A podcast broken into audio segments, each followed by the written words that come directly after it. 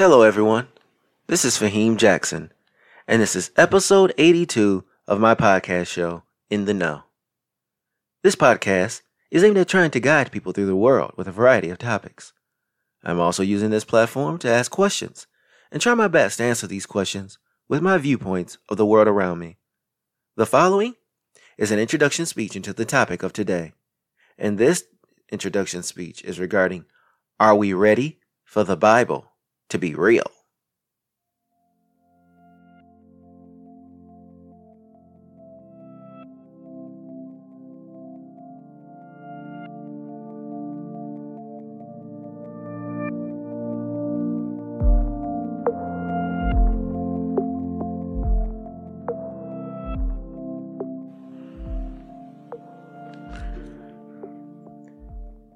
As a child growing up, I was a member of a Christian church. And in the family I grew up in, there were a lot of fundamentalist beliefs. And by fundamentalists, I mean beliefs that involve believing in the Bible and all its stories in its fullness. That means when God created Adam and Eve, that is how humanity was really created. This is problematic, especially when you know the science behind how humans truly came to be. Yet we still go along with this ideology. As time progressed, we're starting to see the decline of religious beliefs, especially Christianity in America. But let's observe something. What if the Bible is more real than we know it to be? Could some of these stories actually be something that took place? Maybe not 100% of what we know it to be, but to some degree, the stories happened centuries ago. Well, this episode will give you some insight as to what would happen if the Bible were to be real. Are you ready for the Bible to be real? Let's look at the Christian text. In the Christian Bible, the text has been the book for a mass group of people for a few thousand years. Now you may think to yourself, the book I am reading today cannot possibly be the words of God. Number one, the word of God is a stretch. Number two, the text has been rewritten and retranslated so much over time. How do we know the words of what we're reading is the truth. And it's because of this we have to consider this to be a faith base. Now, there are the fundamentalists who literally read the text and believe it to be the words of God. Do they have the proof that they are telling the truth? No, but neither do the people on the other side. No one has answers, and if you're looking for answers, you're not going to get much out of it. So you have to do is look at the Bible as a book of inspiration because we have no visual or audio of the time period since technology was not present. So it's all in the perception of the person. How about some of these biblical accounts? Reading as well as listening to the Bible, you can't help but notice the far fetched stories. From Noah's Ark to Jesus helping the blind man see. We hear these stories and want them to be real so bad. Maybe because so many of us were raised in religious households. No one wants to feel as if they're disrespecting their family or culture. Yet, how do you not question what you hear? Faith based is faith based, but logic is logic also. Faith should not replace rational thinking. Now, wait a minute. Rational thinking?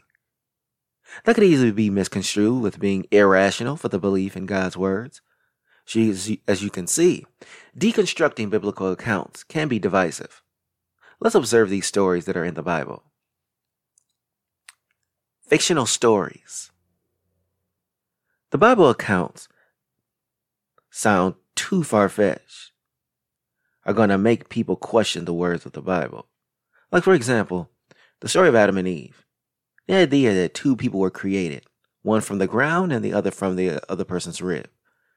Given that human beings' existence is from a biological standpoint, it takes sperm connecting to the eggs in the order for us to be born in nine months.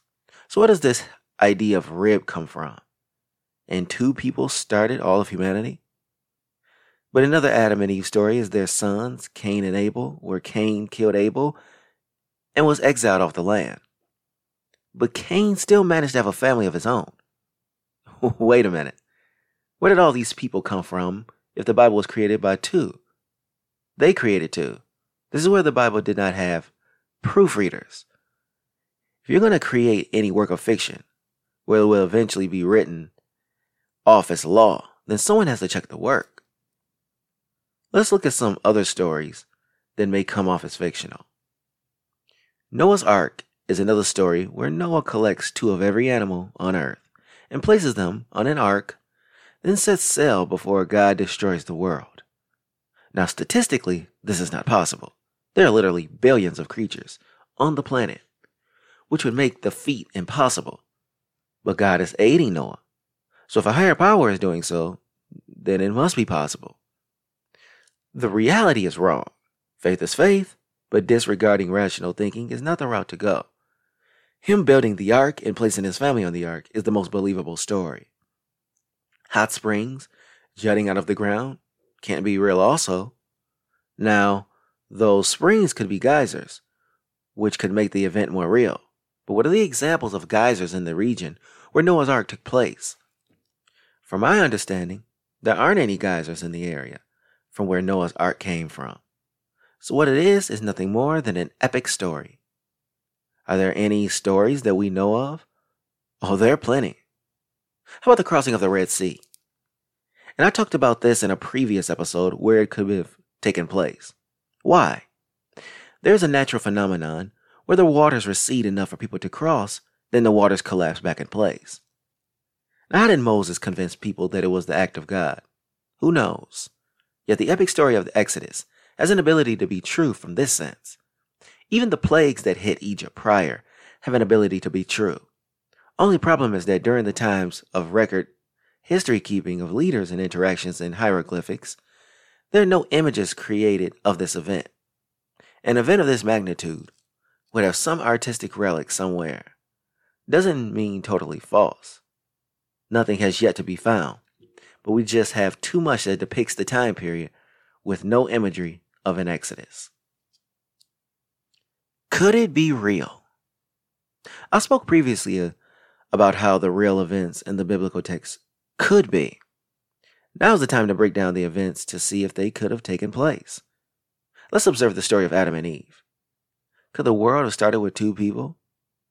Oh no, because throughout history, when you have children with another person, there needed to be others in the environment.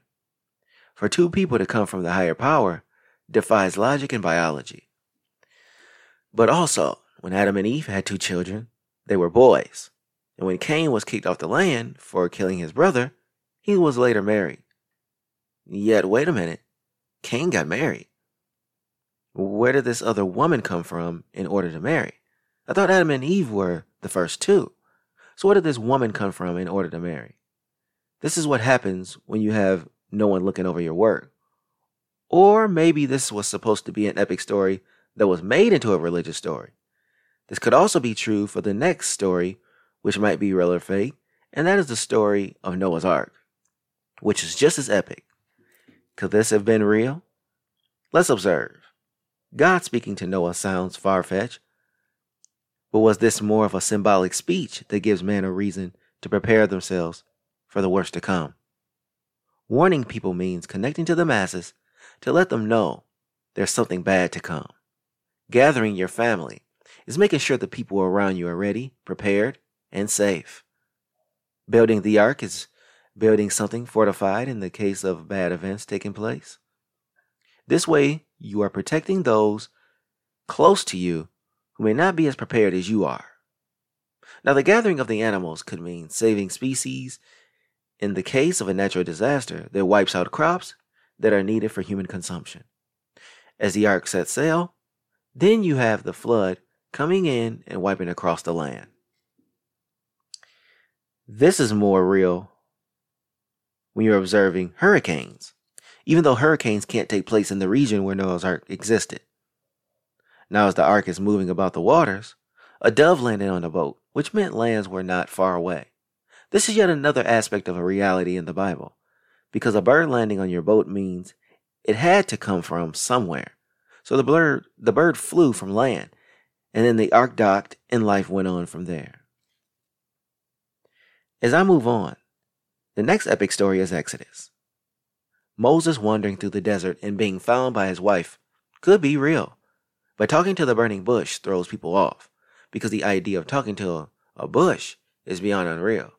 Yet this could mean an inspiring conversation that means something else. Kind of like Noah and God. This is Moses and God. This conversation encourages men to stand their ground and hold their own. Returning to Egypt and making demands of the Pharaoh could also be real. Still into today, we challenge leaders and their power over the people. Let's observe the plagues which swept across Egypt, all events that actually could have taken place. The locusts sweep over the lands, which happens on the continent of Africa. Even the deaths of the firstborn could be explained because the firstborn are usually during the time the child, the firstborn are usually the ones who consume meals first in their birth order. There are reasons to believe that illness may have come across the land due to the food being contaminated. The top layer was contaminated, but the other layers were left fine. Now let's go on to observe the gathering of the people and crossing the Red Sea. This is also something that could have taken place because this is similar to modern day protesting. Only in this sense, the people wanted out of the country. Parting of the Red Sea was also something that could have actually been explained as an actual phenomenon, giving people the ability to walk along the waters as they recede. So a lot of Exodus could be something that happened. Only problem is that we have substantial evidence from the time period and nothing talks about the major events like Exodus. And here's where we question the validity of the epic event. Who does it benefit by being right? Sitting inside of a church, you can't help but notice how people are attached to the word of the Bible. And here's where you start to try to figure out if the words are real, who does it stand a chance of aiding? The people who believe in the church and its guidance would truly love for this to be real. And with that said, believers are adamant about preserving their beliefs because it's all they have in life.